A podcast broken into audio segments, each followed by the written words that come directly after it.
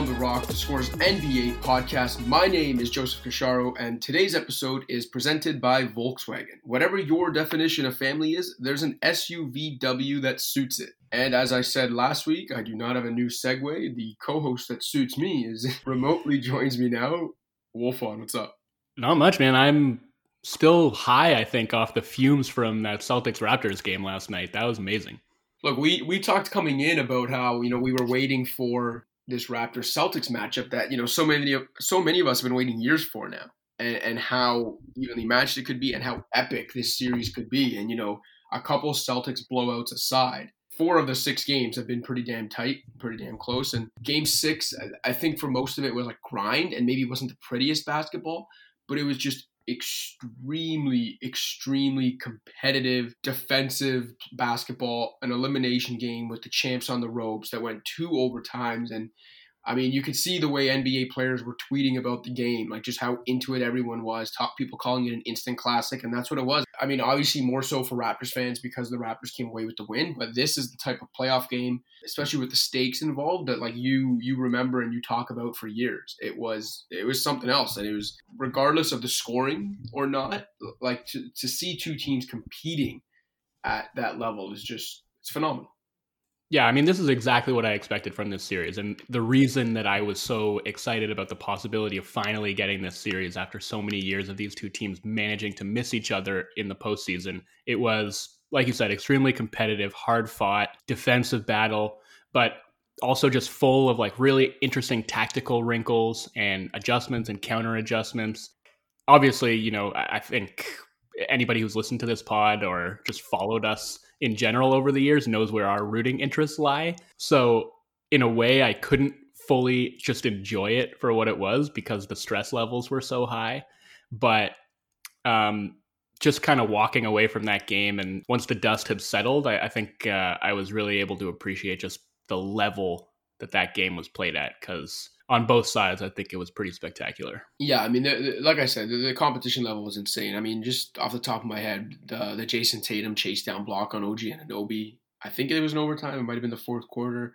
Um, the like 38 different things we can pull out about Kyle Lowry and, and the plays he made. It was just ridiculous. I, I mean, you, you mentioned some of the really fascinating tactical wrinkles. You know, maybe the most notable thing was the Raptors going small down the stretch of that game for both overtime periods. They played with OG at the five. Uh, Gasol, I mean, he gave them the spark offensively that they needed from him. I think he finished with eight points, but that's really they just needed something. Uh, um, and you know, I, we talked about that all in the second half, by the way.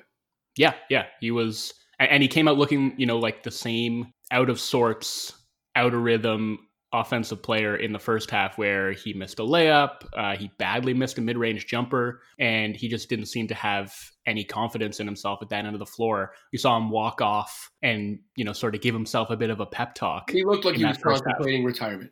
And then came back in the second half and, and, played. Came back in the second half. And honestly, I was, you know, because Serge Ibaka had had a really nice run in that first half where he hit three threes and rescued the Raptors offense when, you know, it was completely stuck in mud. I was questioning a little bit the decision to start the second half with Gasol on the floor. And what does he do to come out? He blocks Jayson Tatum at the rim. He hits a three. Uh, he hits a layup on the roll, hits another three, and honestly, like that was that was all the Raptors needed from him was just to be some level of threat at the offensive end, so the Celtics couldn't completely ignore him, and the Raptors weren't playing four on five, and then you know that allows him to stay on the floor and for his defense to play up. And he ultimately comes out of the game because he picks up his fifth foul. And I don't know if Nurse planned at some point to get him back in the game, but just decided he liked the small ball look. Obviously, the way that Norman Powell played is what made that lineup possible. That's another thing we talked about on the last pod. It's like, yeah, it's a nice idea for the Raptors to play small, but in order for that to happen, like Norm needed to have a Norm type of game, and playoff Norm finally showed up in this series with 15 points across the two overtime periods, including a massive three to tie the game at 115 when the Celtics had gone up three on a Marcus Smart triple. And then that steal of Jayson Tatum, then going coast to coast and getting the and one layup, taking the bump from Smart and finishing. That was just awesome. And I, you know, to me, so I, I really expected the small lineup to help at the offensive end. And I almost think that it helped them more at the defensive end because just giving themselves that extra measure of speed and switchability. They were switching a lot, not only on ball, but off ball. And it just made it so much easier for them to defend those high screens that the Celtics were running to such great effect, especially in the second half of that game. And I know Kemba Walker only wound up with five points in this game across 51 minutes, which is kind of insane. But he, as a game manager in this one, he was really great. He didn't force anything. He was getting into the middle of the floor and triggering passing sequences that led to open threes, even if he wasn't directly getting the assists on those plays. I think there were a lot of plays where he got hockey assists just because he was able to break down the defense at the point of attack. You mentioned the the norm scoring in the two overtimes, which obviously him showing up literally saved the Raptors season, but just in general actually, offense from both teams in the second overtime after the game had been just an absolute slog was pretty remarkable given how many minutes both had played. Jared Weiss tweeted yesterday the 35 combined points set an NBA record for the most points in a single overtime in an elimination game. So I mean there's a lot of a lot of variables there, but still that it's just kind of incredible. I guess the way they can, you know, I don't know whether you want to say like dig down and find something or just execute at a high level despite the amount of minutes on all their bodies at that point in the game. But yeah, that I mean the entire game was epic. Overtime in general, late fourth quarter. Um, but th- that second overtime was just like neither team missed much. And then, yeah, for the game to essentially turn and be decided on about 20 seconds of Norman Powell hitting a three, coming up with a steal, and getting an and one is. I mean, I, I was tweeting about this. Like Celtics fans and the Celtics in general got to feel sick because you know we can say what we want about this being an epic game, and it we always thought it was going to go the distance or whatever the case may be.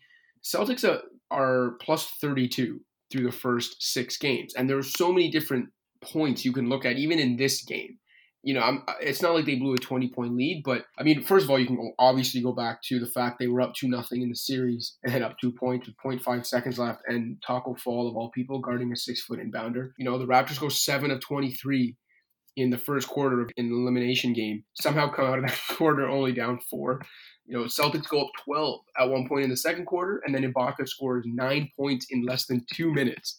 Um, there was a Lowry Powell combination 8 0 run in the span of 54 seconds in the second quarter that made it way closer than it should have been at halftime. Neither team scored the final 159 of regulation, and Kemba probably should have had free throws with 3.5 seconds to go.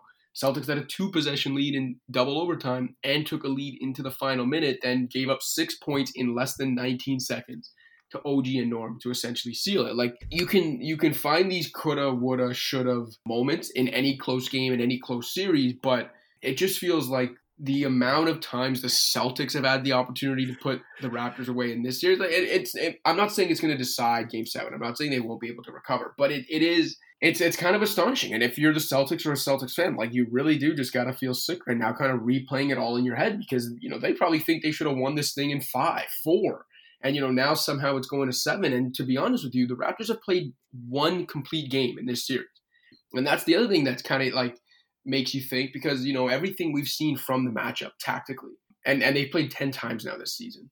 It, it just looks like a bad matchup for the Raptors. Like I think the Raptors are the better, a little bit of a better team on aggregate, but the Celtics are clearly just a bad matchup for them. And like mm-hmm. that's very evident now. They played ten times. The Celtics have won six of them. They've mostly dominated this series, even though it's three three. But then the flip side of that is like, well, if you're the Raptors, you're probably thinking like, we've played one fully, completely good game in this series, and we're going to Game Seven. Like, we just are the better team. I, I don't know. There, there's a lot to dig into there. But if I'm a Celtics fan, I'm sick replaying the, the various moments in this series when they failed to put it away. I'm curious what makes you say that you think the Raptors are a better team. I mean, the season as a whole. I know, but I mean, we're like I think we know enough by now not to treat the no, regular fair, season. Fair as, enough. Fair enough. I think I think the Raptors are the better team on aggregate in that I think if you take performances across the 30 teams in general over the course of a season, I think I think the Raptors fare better. I think they're deeper. I mean, Tatum coming on the way he did to end the season maybe ch- probably changes the equation for me because I think. Also, does the Raptors being deeper really matter when they're just basically running a seven man rotation and sometimes a six man rotation. Like I I think I think if the Raptors deeper guys played up to their capabilities, I think it would matter. I think if the if Raptors stable of like sixth to ninth men played up to their capabilities, I think the Raptors may have won this series already. Yeah, I they probably I win game two. they probably like they but, but I just don't I don't know that that really matters, I guess, because they haven't. So I, am not convinced that the Raptors are a better team. I'm not necessarily convinced that they aren't. I just think the Celtics have played like the better team in this series without a doubt. But, you know, but then that's then that's the counter though. It's like how how if if you're the better team, how how is a team that's played one complete game eh, going to game seven with you? Well, and I think that's a question I, Celtics need to ask themselves. But I think that also requires some context, right? Like the Raptors have done some things poorly, and there have been a couple of games where they flat out stunk, like game one and game five, where they a lot of their wounds were self inflicted. But eh, the reason that they haven't played, you know, these quote unquote complete games or why they've looked not great at points has a lot to do with the team that they're playing against. You know, like Boston's had a hand in that too. And I think they've managed to make the Raptors look like a worse team than they actually are with the way that they've defended and the way that you know some of those double drag actions have compromised the Raptors defense. You know the way that they've managed to find soft point soft spots to attack in what's been otherwise like an ironclad defense all year. I I don't know. I mean, we can, we can talk about like looking ahead to Game Seven and what we're going to be looking for and what might decide that game. I can't call it. I'm not going to make a prediction or anything like that. You, you picked Raptors in seven. I did. So like, yeah, I'll just stick with that. But I'm not. Yeah, I'm not get like I don't know, just after what I've seen from six games, I know it kind of all goes out the window in game seven because it's just like the the physical toll and the attrition of the last six games. You don't know how that's going to affect everybody. Like I, I agree with you in that I think the Celtics probably have to be kicking themselves for not being out of this series by now. And I don't know how the psychological toll of having to play a game seven after you know how many times they've had the Raptors on the ropes is going to affect them. So I think you just throw everything out the window and they go out there and they play and we'll see what happens. But I I think the Celtics have been the better team in this series for sure. Agreed. Agreed. And whether that means they're the better team overall, I guess I can't say. But I, I don't think that I've seen anything this series that tells me, you know, the Raptors are a better team. I don't know. What are you uh, What are you looking for in Game Seven? You mentioned the small lineup that worked. I mean, I guess we'll say it worked. They ended up outscoring the Celtics with it on the court. I mean, I, would want to see more of it, but you know, it'll be interesting to see if, if Nick Nurse leans into that more in a game seven. Was it more out of just kind of the circumstances and, and Gasol picking up that fifth foul, or did Nurse genuinely want to go to it at some point, explore it, and, and did it just kind of come together at the right time? Because it's hard to have watched what happened down the stretch of that game and not want to see a little more of it. But again, as you mentioned, to roll with that, you need Norm playing somewhat. You know, he doesn't have to be what he was in these two overtimes. He's not going to score 15 points in 10 minutes, but you need him to be something closer to what he usually is or what he usually was this season for that lineup to work. So, I mean, that'll be interesting. You mentioned the minutes. Like, we were joking around about this yesterday off air, but I mentioned that they're all going to be tired, and you said, well, the the Celtics guys are all 22. And my counter to that was like, really, Lowry's out of all the guys that played heavy minutes, like Kyle Lowry's really the only quote unquote old guy. Like Marc Gasol wasn't playing heavy minutes, as I mentioned, he was practically ha- semi-retired by halftime. Serge Ibaka, who I guess is old now, like didn't really play heavy minutes. The, the guys who played heavy minutes for the Raptors were Lowry, Siakam, OG, VanVleet and uh, really Lowry's the only old guy. So I don't know. I mean, if the minutes only affect the aging guys, then yeah, absolutely, the Raptors are in trouble because uh, Kyle Lowry's the most important one, and if he can't play like Kyle Lowry, they're in serious trouble. But I don't know. I, I guess I just have a hard time believing that at this point in the series, like one team is going to be more affected by the fatigue than another just because of age. I just think at like this point, especially when you're talking about a guy like Lowry, I don't know. Maybe it means that if they were to come out of that game seven, like he'll have nothing left for game one of the next series. I don't know, but I just I have a hard time believing a, a guy like Lowry will kind of allow the fatigue to take over mentally in a game seven to get to the conference final. I think it's so funny that just like one of the knocks on Lowry his whole career is that he just like seems to be out of shape. And yet here he is at 34 years old, averaging 42 minutes across six games. Like, and, and those are not just like 42 throwaway minutes. Like, those are like, 42 insanely intense, high leverage minutes. He doesn't seem any worse for the wear at the end of these games. I mean, he was absolutely brilliant at the end of that game six. And I did think, you know, at the end of regulation, Raptors went like four some minutes without scoring in the fourth quarter to to end regulation, and then also the start of overtime um, when the Celtics built that four point lead. There were like four or five possessions in a row where Lowry didn't touch the ball. I was kind of fuming about that. I know there were a lot of other Raptors fans thinking like, why isn't Lowry getting a touch? We're getting these like VanVleet ISOs. We get a Norm Powell isolation at the end of regulation to potentially win the game. I think maybe those are the instances where you you might see fatigue catching up to Kyle. Like he literally just like can't be initiating every single possession. But anytime they put the ball in his hands, good things happened. And I think he to me has been the best player in this series, which is incredible.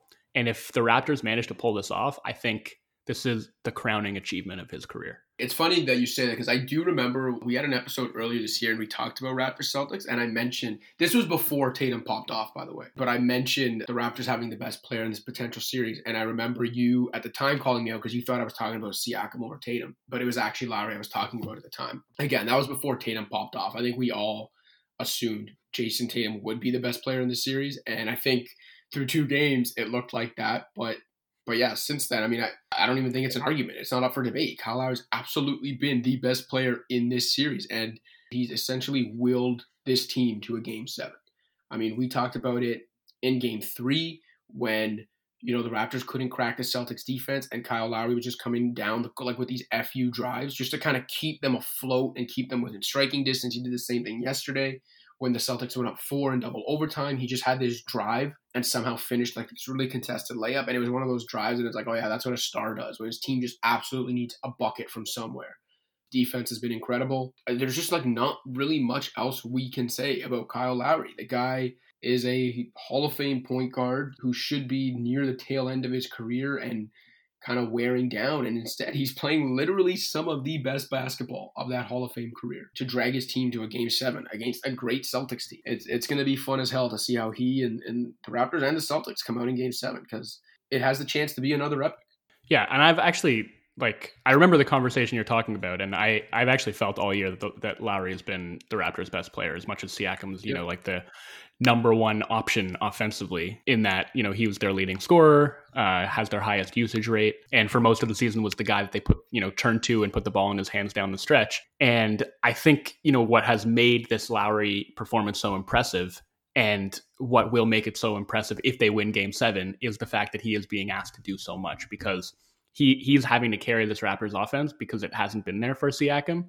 And you know, one of the things that I'm looking at in Game Seven is I think the answer for the Raptors is not to like force feed Siakam touches to try and get him going. The answer to me is to feature him less. And I think in those smaller lineups, it's actually going to be easier for them to do that because you know him playing off ball when the Raptors are going you know OG at the five, it's going to be a lot easier for him to like operate in space off ball, like cutting baseline, hanging out in the dunker spot, scavenging for baskets that way. They can get him some corner threes. Maybe I know like those haven't been fruitful for him in this series. He shot four for four for 31 from three in this series. I think having him play off of the ball rather than rather than trying to ram possessions through him in the post is the way that they need to go. And quite honestly, like his defense has been so spectacular that he doesn't need to be an offensive plus in order to be one of the most impactful players in this series. I mean, he played 54 minutes last night, was a game high plus 12, and that was while being a minus at the offensive end. Just and his defense he covers on the defensive end. It's exhausting. It's, it's exhausting. Yeah.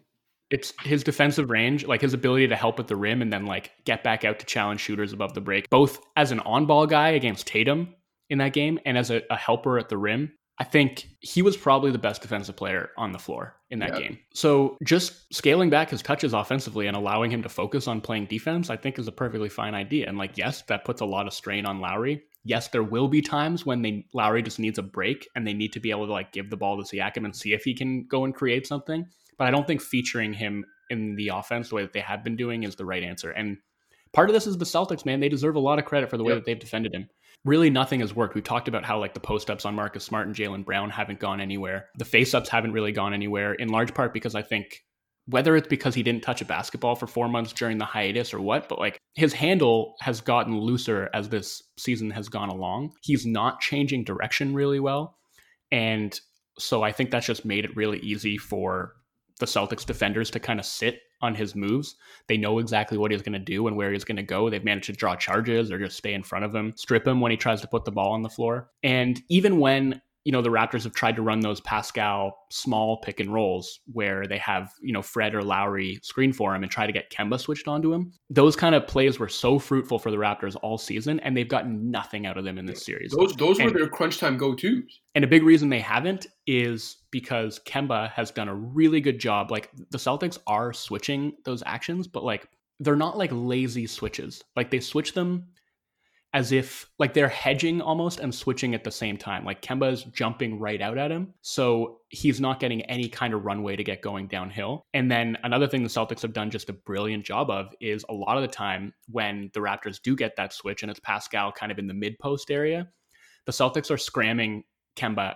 out of that matchup before Siakam can even like catch the ball. And suddenly he turns around and it's Marcus Smart on him. And there was one huge play in the fourth quarter when it looked like the Raptors had gotten the switch they wanted. They dumped the ball into Pascal. The Celtics had executed like a perfect kickout switch, and then Smart immediately stole the ball from Siakam. I, I just think against this Celtics defense and the number of ways uh, that they can neutralize him at the offensive end, I just think having him play more of an off ball role while focusing on his defense is what's going to bring him the most success in game seven. You know, we mentioned Norman Powell, but it's slightly easier to do that as well. And like you're getting the offensive creativity you're getting from OG Anunoby. He's still obviously nowhere near a finished product on the offensive end, but he's at the place now, the at the level where he's like saving some possessions with his ability to create a shot for himself, which like I don't know if we uh, I didn't ever think I'd be saying that about OG and Anunoby this season. Um, but it happened in game six. Like there were times when the Raptors needed something in a late shot clock situation. And it wasn't just him catching and shooting, it was him having the ball around the free throw line and having to create something for himself and sticking it. And yeah, I mean, if if they get that kind of creativity from OG and Anunoby, it makes it a little easier to deal with the fact Siakam's giving them almost nothing on the offensive end. The precision with which the Celtics are executing defensively in this series has been phenomenal. It's been incredible to watch. They they are playing at such a high level. And I mean, you could say the same for them on the offensive end, even though like the Raptors defense is good enough that it negates some of that. But I mean, you you just look at the way like the Raptors have been giving up corner threes and a lot of threes all year and have survived because of the combination of Pascal, Siakam, OG, and Anunoby flying out at shooters and just their length in general, their ability to recover the Celtics are the first team that's really picked them apart and truly punished them for that and put them in situations where like it's too late and they just don't get to the corner in time or they get them moving in a way that once they find the corner it's a, it's essentially an open shot. And even in the fourth quarter of game 6, you saw the Celtics just I think it was like four possessions in a row that Kemba or Tatum just got the Raptors defense moving in a way and, and the off ball movement got them moving in a way that the open corner three was there every time. And the Celtics made three in a row they are almost flawlessly executing at both ends. And again, this goes back to the thing like I, I'm not at all trying to turn this into a knock because I'm genuinely impressed by how precise they've been in their execution. But it, it just goes back to what I was saying. Is like if I'm a Celtics fan or if I'm sitting in that locker room, I'm thinking like like we have played like near flawless basketball on both ends of the court against a team that we think we're better than. And we've essentially dominated them for most of six games. And now we're in a winner take all. So like it just again, I, I, don't I don't even think it's gonna it's gonna necessarily be the end of them psychologically. I'm just like trying to put myself in their shoes and like how I would feel. You know what I mean? It, in in a yeah. competition, knowing that that's the case, because I I really don't think they can play much better than what they have. Whereas with the Raptors, yes, agree with you that the Celtics deserve a lot of credit for the way the Raptors are played, but I think we would both agree that the Raptors definitely can play better than they had in the in these six games. And some of that is just small sample size stuff, right? Like at the end of the day, they've still been outscored by 32 points. Like it's going to game seven, but they have been the inferior teams. A lot of it is just small sample size stuff. But but yeah, they can definitely play better. And I just don't know if the Celtics can because they've been really good. It's so much easier, I think, for the Celtics offense to create good shots than it is for the Raptors. Like the Raptors have to work really hard for the looks that they get. And it's really taxing, I think, for their guards. They're being asked to do so much shot creation with Siakam struggling the way that he is. And for the Celtics, it's kind of like you said, like they they run those high screen actions. It's like Kemba and Tatum getting into the middle of the floor. And if the Raptors are helping off of the corner because they want to take away the roll, then those open corner threes are going to be there. If they're staying home, then it's like you saw. I mean, like a, I think three, maybe four times down the stretch of that game, Kemba got into the middle. Um, the help was late coming from the corner, and Kemba's just throwing it up top to Theis for these alley oops. Like they, it just seems way easier for them to break down the Raptors defense than vice versa. So I don't know that it's necessarily true that like they've played as good as they possibly can, and the Raptors can play so much better. Um, I think I don't know. It's it, it, to me, it's just like a total toss up for Game Seven, but um, but I think you know from what I've seen this series, it just seems to me like a, a little bit easier for the Celtics to get what they want at the offensive end. Um, do you want to take a guess at who has hit the most threes in this series? Which player? Marcus Smart. Correct. Yeah. Marcus Smart. Yeah. Who, in writing about this series, I he was the X factor that I chose for the Celtics because I was like, well, look, Marcus Smart shot 38% from three this year, or maybe it was like 36%, um, which I'm like, okay, that's pretty impressive. But like, I don't know that I trust that shot in like high leverage. I think the Raptors are going to kind of dare him to beat them. He's the guy that they're going to help off of most aggressively. They'll stick their best help defenders on him. We've seen, you know, they've stuck in, they've stuck OG on him. They've stuck Siakam on him. Uh, Gasol has even seen some time guarding him so that he can be more of a helper at the rim. And so many times he's been the guy catching the ball in the corner, and he has shot 43% from three in this series on almost nine attempts per game. So yeah, I mean that that tells me that the Celtics have like had a lot of good process in their offense because they are getting him a ton of open corner three point looks, but it also tells me that you know sometimes it just comes down to shot making, and the Celtics have have shot the ball well for the most part in this series. Although, you know, they're only shooting 35% from three as a team. So it hasn't been like some crazy outlier on the whole. Just the fact that Smart himself has been so ridiculously hot from deep, while the Raptors shooters have mostly struggled, honestly. We'll see. I mean, Fred VanVleet's under 30% from three for the series. And has missed Siakam, some open one. Like Fred has missed some absolutely open ones. Yeah, he has. But then you look at like OG is 13 for 26 from three in the series, and Serge Ibaka's 14 for 27. Again, so. Serge Ibaka scored nine points in less than two minutes on three threes in a span in the second quarter that might have saved the Raptors season. So, like, right. they've had their moments of inconceivable shot. I mean, look at the end of game three, and the only reason this series is still going, right? Like, as much as, yeah, Smart's shooting seems out of whack, that the Raptors have had their moments too, where again, if you're like the Celtics, you're gonna be thinking like, "Are you kidding me?" That stuff always evens itself out. So the Raptors as a team are shooting 32.7% from three. Celtics are at 35.3%. So maybe the shot making for both teams is coming from unexpected places, but on the whole, it's sort of balancing itself out. What's up, Pound the Rock listeners? Just a friendly reminder to rate, review, and subscribe to Pound the Rock on iTunes, SoundCloud, Stitcher, Spotify, or wherever else you get your podcasts. You can also check out the Score's other sports podcasts. For Major League Baseball, there's Expand the Zone. For soccer, we've got Sweeper Keeper.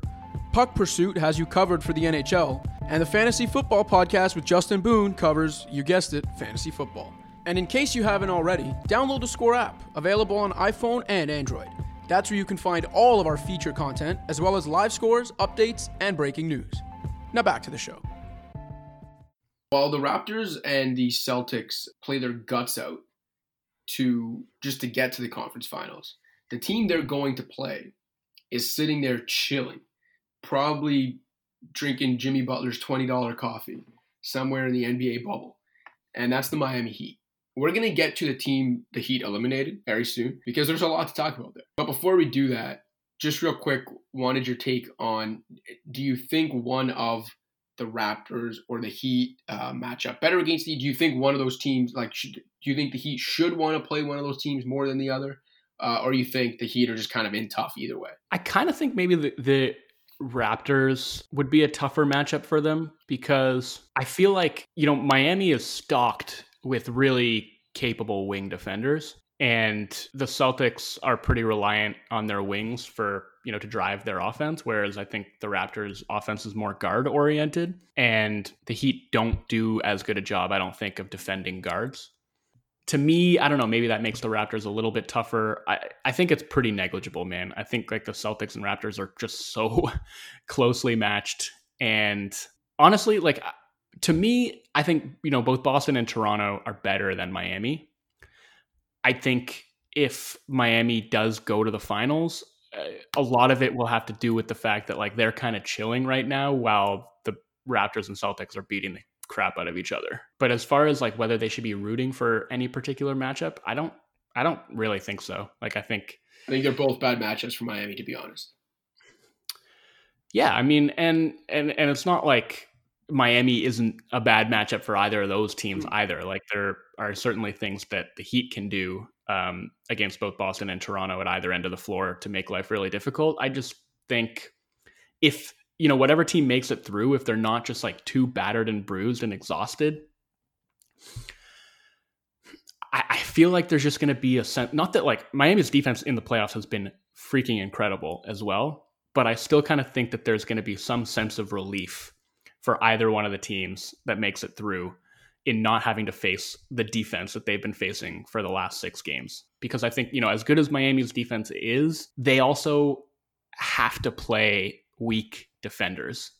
And that just hasn't really been the case for Toronto or Boston. Um, even Kemba Walker, who we've always, you know, we kind of talk about him as being like the weak link in the Celtics defense. And I think his defense has been great in this series. Matt Thomas so, on the Raptors side is supposed to be like it's supposed to be like a sieve, and he, uh, the guy's like disciplined, staying down on Tatum. Like you know what I mean? And yeah, Kemba's been yeah. great. No, I agree with you. I, I, don't think a full defensive liability has played in this series so far. Well, Kanter for those like five minutes. Right, and he never played again. Yeah. So you know what does that tell you, right? Like the Raptors see one defensive liability and they destroy him for four minutes, and he never comes back on the floor. I think there will be kind of a palpable sense of relief at seeing the Heat defense, as good as that Heat defense has been. So yeah, I mean, I'm I'm going to be excited for that series either way because uh, I think, look, I've been down on the Heat all year. I've been doubting them. Shame on you. And here I am eating my words, man. They've been unbelievable. They're good, but I think the winner of Game Seven will find themselves in the NBA Finals.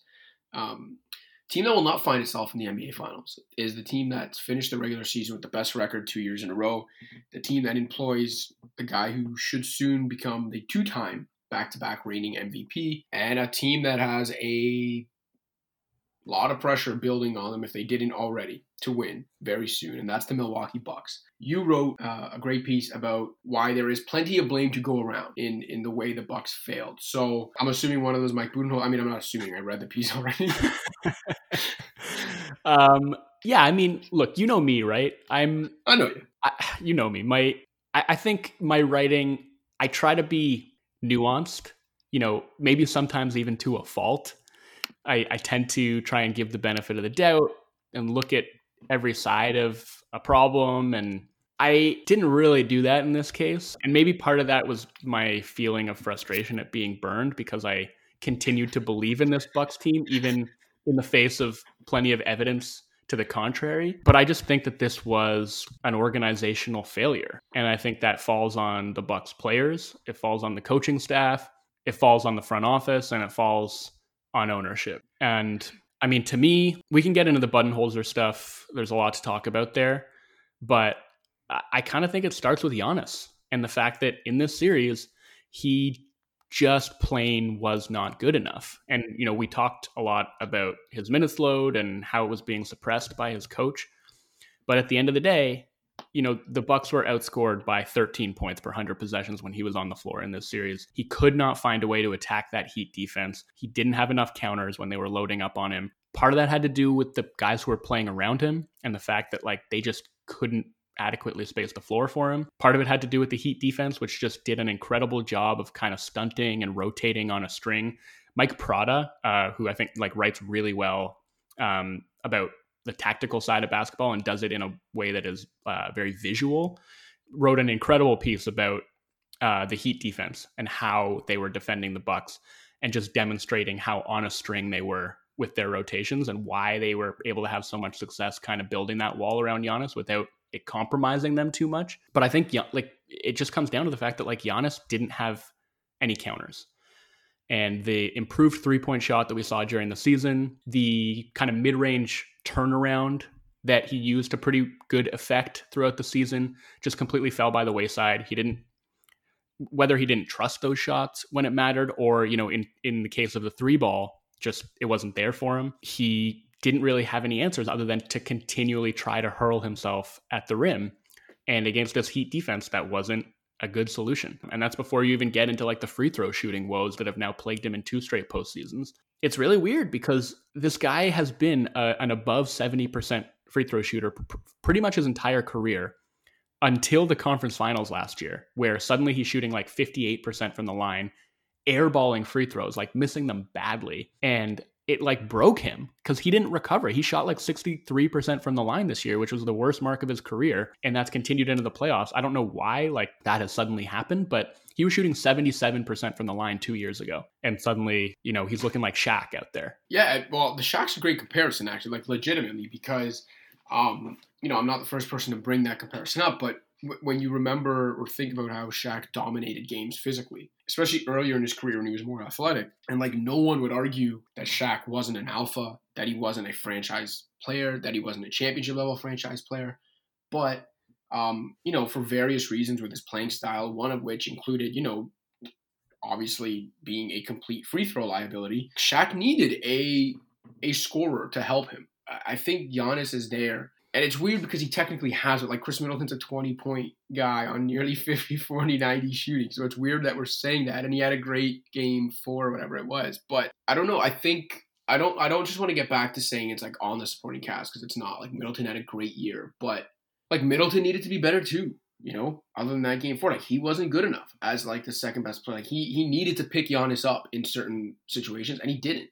Um, as a whole, like the Bucks like you start looking at that roster, and I know like they won 60 games last year. They would have won 60 games again this year. For a while, they were up, as you mentioned, uh, up until March. They were still on a 71 win pace. So like, I know it's very easy now that they've been eliminated again to go back and say, well, like I don't know, look at their roster, it's not that good. But like, really look at their roster. I know they've made the most of it, and I know in the regular season, Budenholzer's system has has created a monster. But like when you really sit down and look at it, and now like we're at a point where like we've seen them flame out two years in a row in the playoffs, and I, I know you you maybe don't think they necessarily flamed out last season, but like they lost four straight after going up two nothing in that series, and kind of looked like they didn't have any answers. And this year they definitely flamed out. Like I think at some point you do need to look at that roster and say like, okay, like maybe like we can do what we do in the regular season, but maybe it's true that yeah, like this roster is not good enough around even an MVP to win a championship. Like I, I think that's evident. I don't think you can win a championship with this roster. I don't know if I'm all the way there. I think they can. They were really close last year, man. Like really, really close to going up three nothing on the Raptors. And Talk if they do that, no, I, I mean, if they do that, like you know, I, they're in the finals, and I think they have a pretty good shot at knocking off that banged up, banged up Warriors team. Um, so to say can't is, I think, a bridge too far for me. But I do think it's interesting, and maybe this is a, a natural segue to get into the Budenholzer conversation. But his decision to, you know, rather than trying stuff out in the regular season, rather than building uh, a more malleable type of scheme where you can try different stuff when there's different personnel, uh, different players in the game, uh, as opposed to like oh, you take Brook Lopez out of the game and now you're running Marvin Williams at the five, but you're still playing a deep drop for some reason. Yeah, Marvin um, Williams like doesn't have to play that way. You can be a little more flexible when you've got Marvin Williams at center instead of Brook Lopez. Right. I mean, the whole point of having lineup flexibility is the fact that you can play different types of styles. And, you know, at the offensive end, they didn't really diversify their system there. Like, so much of it is still just dependent on Giannis being an initiator from the top of the floor, it's really successful against regular season defenses because regular season defenses are just about habit building and they're not game planning for specific opponents. So that allows the Bucks to just run up all of these regular season wins. And part of that has to do with the fact they do the same thing pretty much every time at both ends. And there's um, a sort of ingrained muscle memory where the team knows exactly what to do. It's so familiar running this system, and that makes them like a regular season beast. But you're saying you look at the roster and you don't think, you know, just based on the talent on this team, they're good enough to win a championship. So if we're talking about Bud, I think my question is, and I honestly don't know, like, I don't have the answer. I don't know what I think, but so like if they didn't have this this like ingrained system that had become routine and second nature for them. And that meant that they weren't such a dominant dominant regular season team. Would the heat be turned up on him as high as it is right now? Would no. we be considering this this huge disappointment and organizational failure if they hadn't been this like incredible regular season team? Right. If they were like a 51 win, three or four seed the last couple years, no, you're right. We wouldn't. Like in in that way, um, he's a little bit a victim of maybe raising their floor. No, I guess it wouldn't even be raising the floor, but he's just a victim of maybe having them overachieve a little bit in the regular season because of the, the expectations that obviously come with the fact you have the best record in the league and the MVP on your team. But I think it's possible to a little bit a victim of your own success and still be completely deserving of criticism. I, I credited him for like his job in the regular season last year. I was I was saying this year that I didn't think he was getting enough coach of the year buzz for most of the season because I didn't think just because the Bucks were like good 60 win good last year, I don't think that like diminishes the job he did in the fact that they were practically 70 win good this season. But I still think, regardless of where they were in in the standings when they came into the playoffs, you know, I still think there were certain things that we're looking for that I'm looking for when I watch coaches in the playoffs that is is not even tied to the expectations. You know, like yes, obviously you'd hope that the team with more on the line would be a little more desperate. But the Milwaukee Orlando series in the first round, like the Magic had no expectations of even winning a game. And if you watch the way Steve Clifford, like like Steve Clifford had a really good series, and, and just the preparedness the Magic came into, you know, the, the Nets got swept, but there were points in that series where Jacque Vaughn came out with little wrinkles. You'd be like, oh, like that's different. Okay, like the Nets are trying, like they're trying something here. They're trying, and those are teams that you know I didn't have any expectations for them in the playoffs. So yeah, I agree that he's a little bit a victim of his own success because of the expectations. But I also think that expectations or not, there were certain things that if you want to succeed at any point in the playoffs as an NBA head coach, you need to be able to do. And Budenholzer now in two stops, by the way. You know, like say what you will about the Hawks not really truly being contenders anyway, but these same issues plagued him there too. His inability to adapt and creating these systems that are not malleable. So it's like at some point, like this guy is who he is. And I mean, it sounds crazy because he's coming off back to back number one overall seeds, but if you're a contender like that need to coach, why would you think about Mike Budenholzer in the future? Who's hiring Mike Budenholzer after this? Just someone that needs their like floor raised, someone that needs an offensive overhaul? Because if you're a contender, that needs to get over the hump in the playoffs. That's the antithesis of what Mike Budenholzer is. Yeah, I mean, if you're a contender, you're probably happy with the coach that you have. Well, not, think. not necessarily. I mean, there's not a specific team right now that needs it, but I'm saying a lot of times it's contenders that are changing coaches because they think there's like one thing left to get over the hump. I mean, like whether you look at the Raptors with Casey, you know, there's plenty of examples of, of teams that are contenders that. Right. Well, up, the Raptors with Casey were exactly essentially where the Bucks are with Bud now, right. which is like okay, like we on one hand, here's this coach who has really been a part of getting us to the level that we're at now.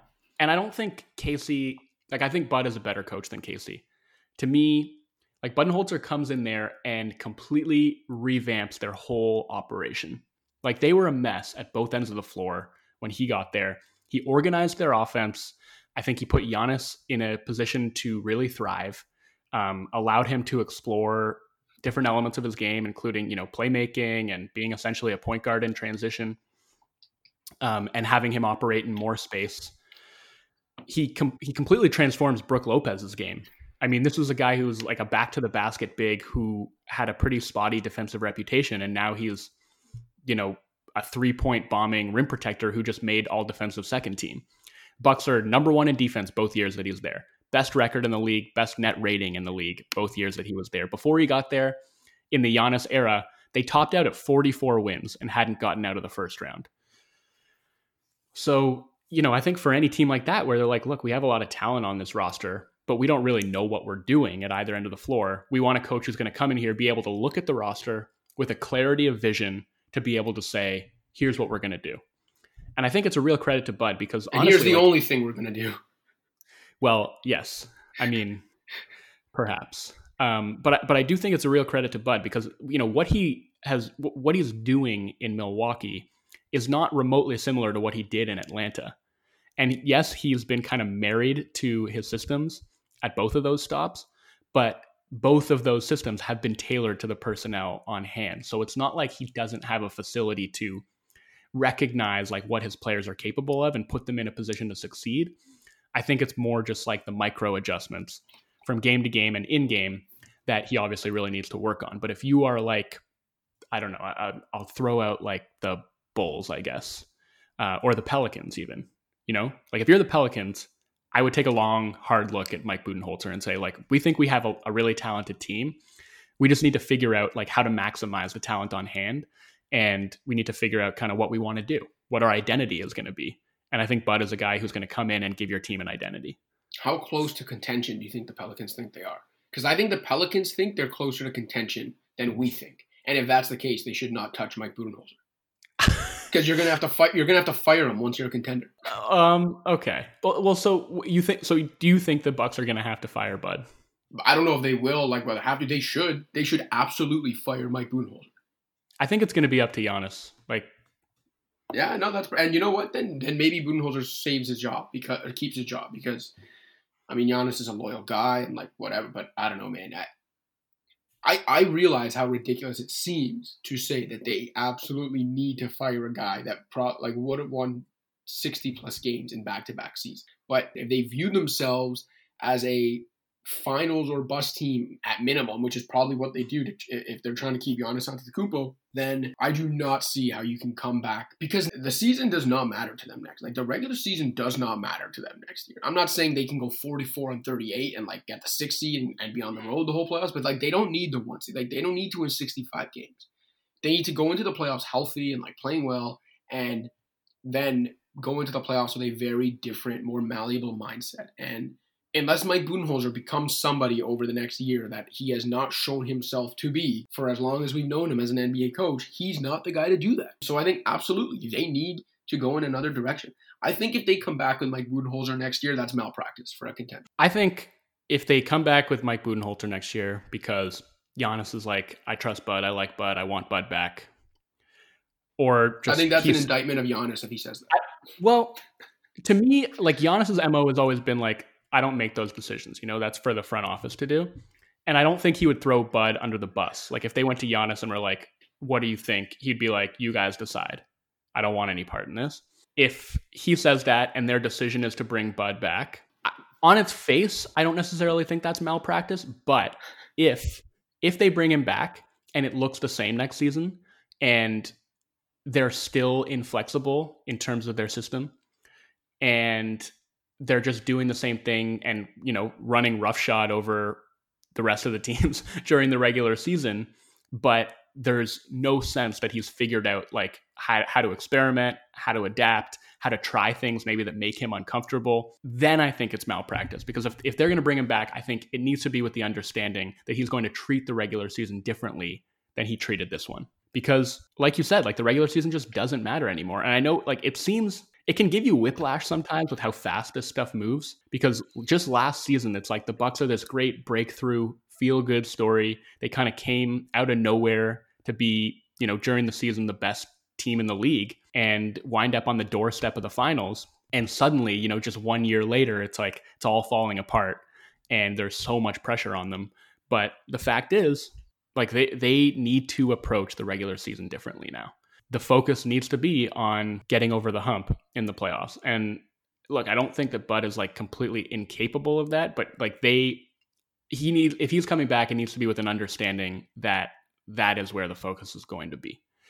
Um, and it's tough too, because I honestly think like the, the stylistic inflexibility, obviously that was an issue, but I think compared to some of the other coaching decisions he made in this series, it was almost secondary. Like it felt overblown compared to just not the, Wes Matthews. The, the substitution patterns, you know, pulling Wes Matthews in crunch time of games one and three, while Butler just completely goes off, and Matthews like demonstrably their best Butler defender. You know, not hard matching Brook Lopez's minutes to Bam Adebayo with you know like they're they're throwing Marvin Williams out there at the five, and Bam is just roasting him.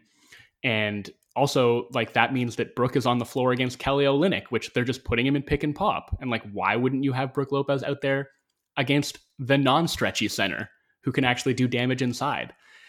Uh, stuff like that just didn't really make a whole lot of sense to me. And that to me was almost more unforgivable than his strict adherence to, you know, a system that I, to a certain extent, I think it's justifiable for him to have the kind of faith that he had in that system because they had so much success with it. And maybe an under season in the regular season, yes.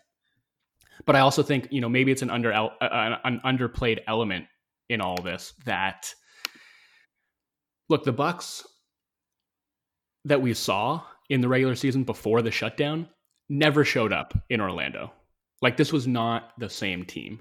And I kind of didn't take my own advice because when we were looking ahead, I was like, you know, you really have to treat this, I think, as a completely new season in the bubble. And that's the question I, I, I challenged you with when we did the yeah. playoff preview.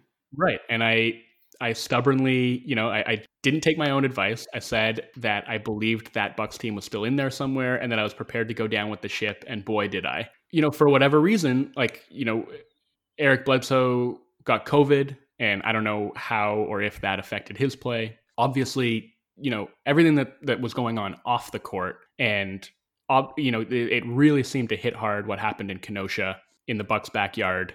Um, and they're sort of in the middle of this maelstrom where they decide that they're not going to play that game five against the Magic.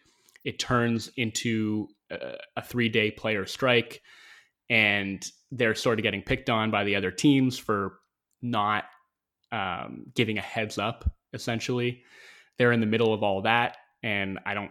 I don't want to speculate about like how that affected their mindset, both because it's impossible to know and also because I don't know, it just seems to minimize like what actually happened, which was a man, a black man getting shot in the back seven times by police. And to frame that as like a distraction for a basketball team just seems kind of gross.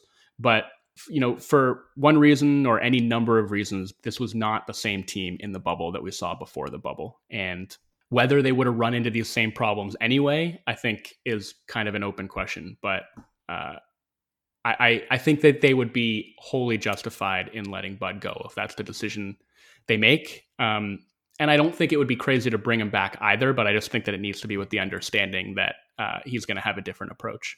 Speaking of coaches being let go, I mean, whether it was a fire, it, it seems to be a mutual thing. But Billy Donovan, surprisingly, out of a job for now after he and the Thunder uh, mutually agreed to part ways. I was surprised by this. I mean, we were talking off air. I assume this means that A, the Thunder have already decided they really are going to kick it into rebuild mode next year. It means Gallo's probably not back. It means they probably are going to trade Chris Paul. And, and on Donovan's side, it probably means that he thinks he's got a good shot for a job already out there that maybe allows him a better chance to win now when he knows that the Thunder are going to rebuild. The way this ties to the Bucks, of course, is that if the Thunder have made that determination that they are going to move Chris Paul to further the rebuild, bring back even more in the way of asset capital, then the Bucks emerge as a very obvious Chris Paul destination because he would solve a lot of their issues. I guess what what do you think a, a potential Bucks offer for Chris Paul would look like? And do you think it gets them over the hump?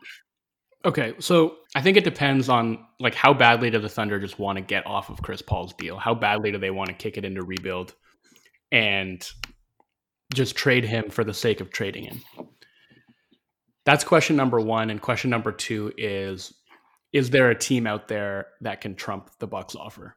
Because it wouldn't be that hard to trump the Bucks offer. Like they do not have a lot to put on the table. Um, they have the Pacers pick in this coming draft and then I don't even think that they can trade their own pick until 2024. So, in terms of matching salaries, it's like assuming that you're not touching your three man core in Middleton, Giannis, and Brook Lopez. It's really just a bunch of bad money that's going back the other way. You know, it's like, like why Bledsoe's would the Thunder deal, do it?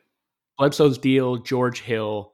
Maybe they really like Donte DiVincenzo because that's kind of like the only real prospect I think that the Bucks can throw on the table here. So I don't know. It's like, yeah, the Thunder want to take back Bledsoe's contract, Hill's contract, like Ilyasova's contract, just for the sake of getting like the Pacers 2020 pick and DiVincenzo. Because that to me is what the package looks like. And if the Thunder really want to get off of Chris Paul and there are no other offers out there, then maybe they just do it. But to me, I think there are probably some other teams out there that are going to be interested in getting Chris Paul that can do better. And you know, then the question is, okay, if that's off the table, what personnel moves can the Bucks make here that can actually meaningfully improve their outlook for next season? Because I think it, it I think they're really just going to rely on like internal improvement.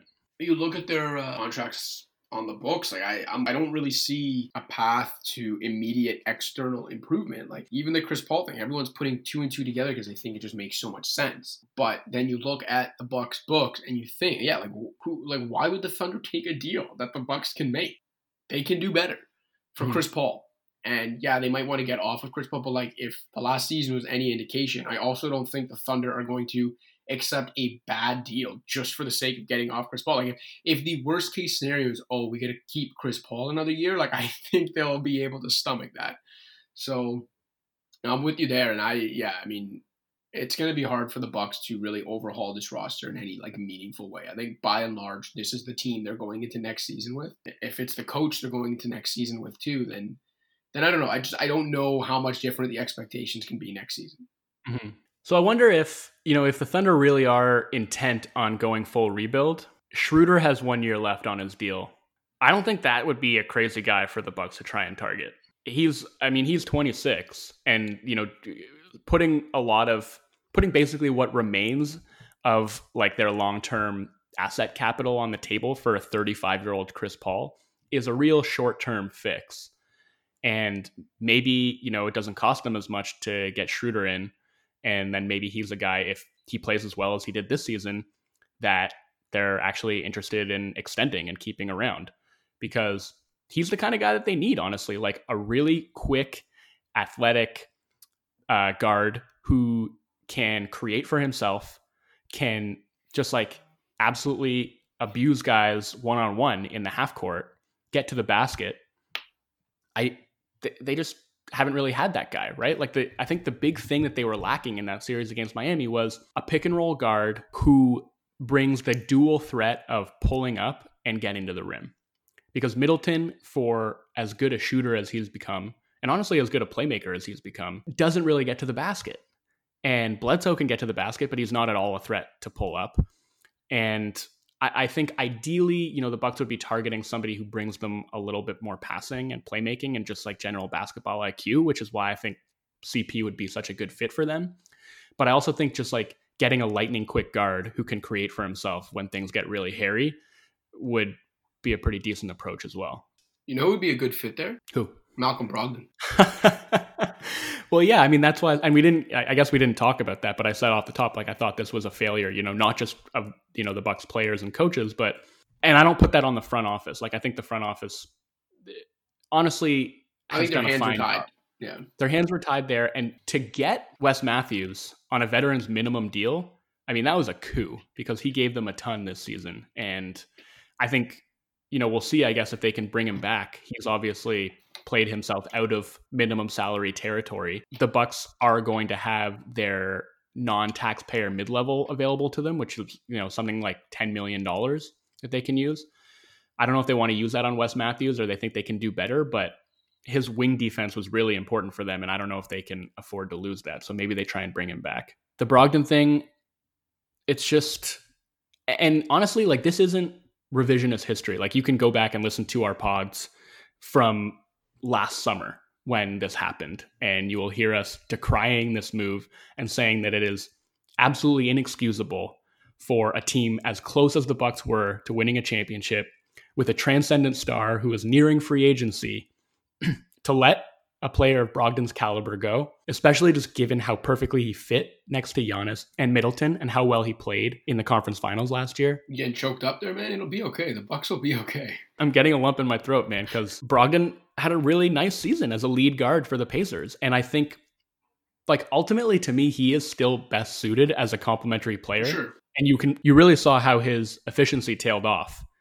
And I think that's to be expected. Like you go from playing alongside, you know, to a caliber offensive players to being a guy who you know you have the ball in his hand in, in your hands and you're expected to create and you're taking a lot more pull-ups than catch and shoots it, he went from being like a 50 40 90 guy to like a 44 32 guy but like you saw what Brogdon did in the first round against that Miami defense right? Like he was the best Pacers player, and he was the only guy who was actually able to take advantage of their switching uh, because he can actually like work his way to the basket, you know, drive in a straight line, use his strength to get to the hole. Also, you know, is a threat playing on or off the ball. The Bucks really could have used that in this series, and and so I think that was just like a catastrophic failure. But yep. if they can somehow find a way, like they got the Pacers pick in that deal, they said they didn't want to pay Brogdon $21 million a year and that they felt like they could use that money better elsewhere. So it is absolutely time to put their money where their mouths are. Like they yeah. need to prove that they can actually do that. Bucks owner said that paying Malcolm Brogdon, like re-signing Malcolm Brogdon was a luxury, not mm-hmm. a need. And he's eating his words now because, and, and that's like the annoying part of it too, because I've seen some people defend the Bucks by saying like, okay, yeah, it wasn't a great move, but it also wasn't like as bad as you're making it seem. Or they'll say you're expecting these small market teams to be perfect. You're basically saying they need to be perfect in order to survive the big boys. And it's like, you know what? Yes, if you're a small market NBA franchise, you do you do need to be closer to perfect. That's a fact of life, though. But you know that. So knowing that and knowing you're a small market team, if anything, that makes it even worse that you approach this the way you did because you're still a billionaire owner, okay?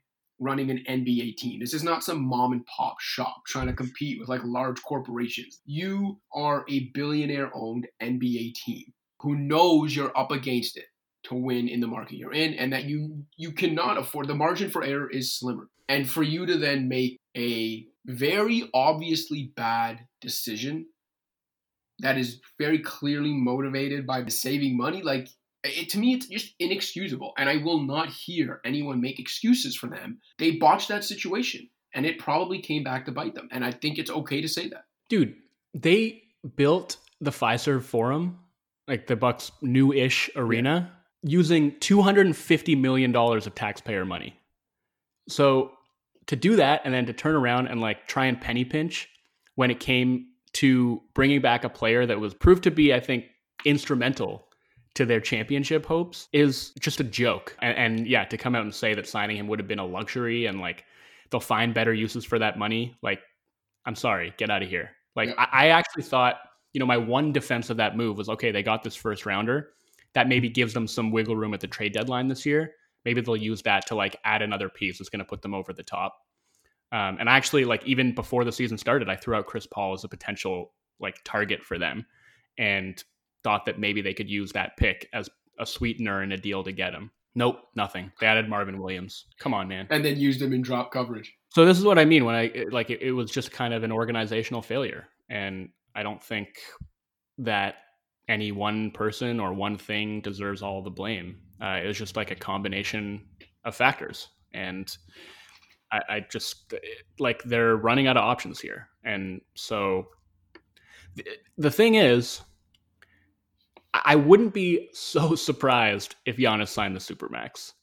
Like just given what his mo has been and like how he seems like he puts a lot of pressure on himself and from everything that he has kind of put out there publicly, at least, and the way that he's carried himself, he is going to internalize this and he's going to consider this a personal failure more so than he's going to consider it uh, an organizational failure. And, the, you know, the, the way that he has always carried it is that, like, it's his responsibility to get this team to championship level. I don't think it would be a good idea for him to sign that supermax and lock himself in, but I also wouldn't be shocked if he decided to do that. Um, because I don't know. He he just is kind of a different breed of superstar. I think. I don't know. What do you think? I wouldn't be shocked. I think it would be a poor decision on his part because he, he's going to get that money regardless next year if he really wants to stay in Milwaukee. And even injury wouldn't be able to de- derail that. Like he's in the stratosphere where he's getting that money and it's fine. So I think it would be a poor decision on his part to lock himself into that now when we we just discussed on this episode and we discussed it countless times like how quickly things move in the NBA and how long one year in the NBA is and I don't know like he locks himself into that deal and I don't know for whatever reason next year is like a tire fire in Milwaukee and it's just like doesn't make sense for him to do it. But to your point he is a very different breed of superstar. You know he seems to preach loyalty more than most. I hope it doesn't lead to like blind faith in the Bucks and him locking himself into a situation he can't get out of but yeah, I mean, would it shock me if he signs a max? No. Do I think he will? No. And I hope he doesn't. It's for the NBA's sake. Like I think, Mhm. you know, say what you will about how annoying it is for small market fans, I guess. If you know, they hear free agency chatter all year, but I think it is good for the NBA at large that people are talking about. it. So I hope he doesn't. I don't think he will, but it wouldn't shock me if he does. Uh, yeah, I, I agree. I think the most likely outcome is he turns it down, but he doesn't ask for a trade or indicate that he's considering walking away at the end of the season. They play it out and see if they can, you know, make another run at this thing and try and win a championship while they still have him, convince him to stick around. We talked about this briefly at the end of last episode, but I just think I, I think that trading him is off the table. I don't think this dude is about to win his second straight MVP. He's about to become the third player in history, along with MJ and Hakeem, to win MVP and Defensive Player of the Year in the same season. He's 25 years old. You do not trade guys like that. Yeah. You just don't. Yeah. And One year of that guy is better than three or four years of whatever the hell you're getting in return for that guy. I totally agree. Yeah, we'll see. We'll, we'll see. They don't have a ton of wiggle room in terms of their personnel. Like I said, I think they're going to be pretty dependent on just guys getting better. And the fact is, their complementary players are not super young. You know, like outside of DiVincenzo, it's like I don't know. Does, does Middleton have another leap in him? Like I didn't expect him to get as good as he got this year, but like, can he get better than this? I don't know. I don't think Brook Lopez is getting any better. I don't think Bledsoe is getting any better. I don't think George Hill is getting any better. It's kind of incumbent on, you know, Giannis essentially rounding out his game so that defenses can't game plan him for game plan for him the way that they've been doing. Which just to throw it in there too, which is like actually going to be tougher to do this offseason when it's going to be a shorter offseason when the world is still dealing with like, you know, I, I don't want to kind of correlate the things, but if you're a player that does need to make maybe some major adjustments to your game or like add some skills, it's going to be tougher to do this offseason than it's ever been. I think that's a good point. I don't know. We don't even know how long this offseason is going to be, right? Like they haven't settled on a start date for next season. No. So, They, they did just push back the draft and free agency to an unspecified date. Yeah, there's so much uncertainty around everything, including the league's finances right now. So, it's it's almost hard to project like any decision or anything that's going to happen in the offseason. But you compared him to Shaq, and I think you know the issue with that is he doesn't really have any kind of post game. That's what it's like. Maybe he doesn't need to shoot threes, but like he needs to have some kind of in between game or an ability to score in the post or, you know, a mid range pull up. Just something where, you know, when guys are kind of gapping him and stunting to the nail and taking away his ability to just get downhill and get to the rim, he has something else that he can do. I don't know if he's going to be able to do that, but certainly going to be an interesting and extremely stressful season in Milwaukee next year. You mentioned the stress uh, for Milwaukee and Bucks fans. Rockets fans right now dealing with a lot of stress watching their series against the Lakers unfold after grabbing game one. Things have kind of gone off the rails a little bit for Houston. And a big part of that, and I know you especially are really going to enjoy this last few minutes because we're going to talk about a guy that you just refuse to believe exists, and that is playoff Rondo. I gotta say, I think he's made a believer out of me, man. This is insane. This is insane. Like this dude, he has outplayed Russell Westbrook over the last two playoff games. I I cannot believe it. My head is freaking exploding. Rajon Rondo's last two games, 31 points on 26 individual possessions, so solidly efficient. 18 assists versus only four turnovers. Very solid defense and very important defensive communication and defensive IQ. We talked last episode how he's kind of been almost like the anchor of their um, zone defenses and their and their varied defenses. And he's a plus 35 in 58 minutes. The Lakers are a minus 17 in 38 minutes without him in those two games. And as you mentioned, has completely outplayed Russell Westbrook in these two games that have now given the Lakers a 2-1 lead. I don't really know how much more there is to add other than just say like he he's been good and he has helped turn this series. It's it's mind blowing, man, because he was really bad during the regular season, and then he suffers that injury, you know, at the eh, just at the start of the bubble games, and I really did not expect him to give the Lakers anything, and if anything, I expected the fact that Frank Vogel seems to trust him more than he trusts like almost any other guard in his rotation to be a detriment to the Lakers. But, you know, for one thing, when he did get injured, I said that it might hurt the Lakers just because they have so little other complementary ball handling. And I do think that's been a boon, like just his ability to handle the ball and get LeBron off of the ball and maybe give him a bit of a rest.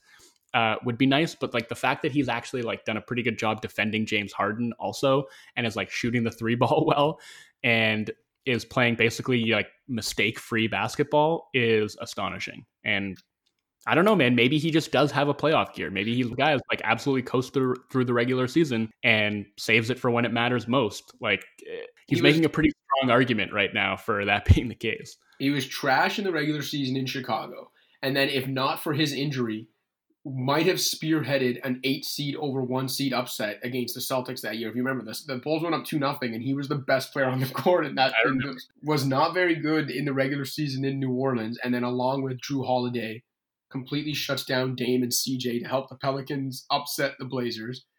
Was even worse in LA during the regular season, and now we're talking about him outplaying Russell Westbrook to help swing a conference semifinal series. Like, could it just be coincidence? Sure, but like at some point, I think we just have to accept like this guy's got a playoff gear. I guess I, I'm having to accept that, man. Like I, have uh, been in denial all year long, and uh, I guess I got to eat crow. Um, but we should also point out that the Lakers won that game because LeBron James was completely ridiculous. Yeah. I mean, that third quarter that he put together, especially like you know when you stack it up with the fourth quarter that he put together in Game Two, like he's just on another level right now. And I think th- that series is a long way from over.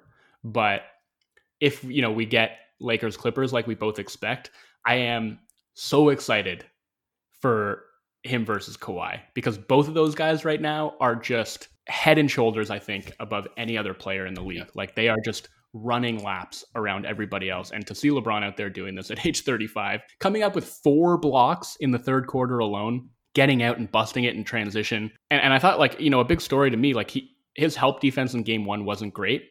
And I think that was one of the reasons the Lakers lost and he's just cranked it up to a completely different level, making like some unbelievable, uh, unbelievable help rotations um, and snuffing stuff out at the rim, getting chased down blocks, hitting threes off of the dribble, like getting to the rim at will, hitting turnaround fadeaways, like.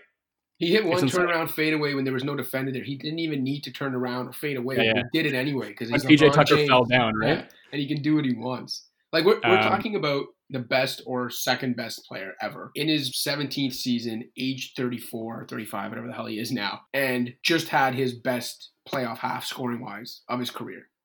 Got 30, had 30 points in the first half of game three. Had never, yet 29 was his previous career high. So, like, it's one thing to talk about the fact, like, well, it's crazy he's even still at this level at this stage of his career with all these minutes on him, blah, blah, blah. It's not even just like, oh, it's crazy he's still at this level he's playing some of the best basketball of his career at this level, at this stage of his career. It is mind-boggling. You talk about playoff Rondo being kind of mind-boggling. Like this is just absurd. He also now has more 35 and 5 playoff games than MJ and Kobe combined.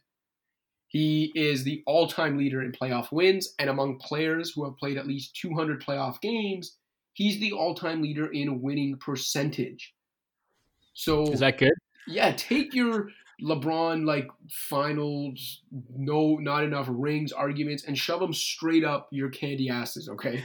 Because the evidence is all there that this guy is again either the best or second best player of all time, and has gotten it done on the biggest stage every time except for 2011. And and if you can't see that, there is no saving your vision. I don't think we need to get into talking about Clippers Nuggets because we we talked about it we a lot on the last episode. But just because I had, you know, mentioned how excited I am for Lakers Clippers, should that come to pass. I mean, just the extent to which Kawhi is able to like completely obliterate an opponent's game plan at both ends of the floor while like barely breaking a sweat is unbelievable, man. Like the guy is I've said this before, but he is like the most unperturbed player in the league. Uh, and there is just like no way to prevent him from just getting to where he's trying to go and doing what he's trying to do. Uh, and he was just ridiculously good last night, and it seemed totally effortless. Uh, so I, I am like really amped for that potential matchup, and I don't know. I mean, like full credit to the Nuggets, who I think have have played above their heads at points and have really played hard not embarrassed themselves by any means. Like they've made this a legitimate series, but I, I uh, obviously don't think they have much hope of coming back in that series. And I think with the the way uh, the Rockets have kind of let these last couple games slip away, I think they're really up against it as well. LeBron versus Kawhi should be like the most highly anticipated star versus star matchup, maybe of our generation. To be honest, like I, I think it's there if if they match up. You know, we never got LeBron and Kobe. Um, I, I think this has the potential to be that, especially because like LeBron Durant both times. Yeah. Like the first time Durant and the Thunder were too young, and then the second time and the third time with the Warriors, it was like yeah, like skill wise they were both there, but no one thought the Cavs had a chance in that series anyway. Like this, in terms of like LeBron matching like a superstar at his apex, like their peak, both playing at this level and both coming into it thinking that they should win, like to decide the Western Conference. Both LA teams, it's just you can't script it better. It's going to be epic, and honestly, by the time we reconvene early next week, it might be set because the Clippers only need one more win, the Lakers only need two more, and we'll be back early next week to maybe dive into that Western Conference preview. Until then, for Joe Wolfond, I'm Joseph Casciaro, Pound the Rock.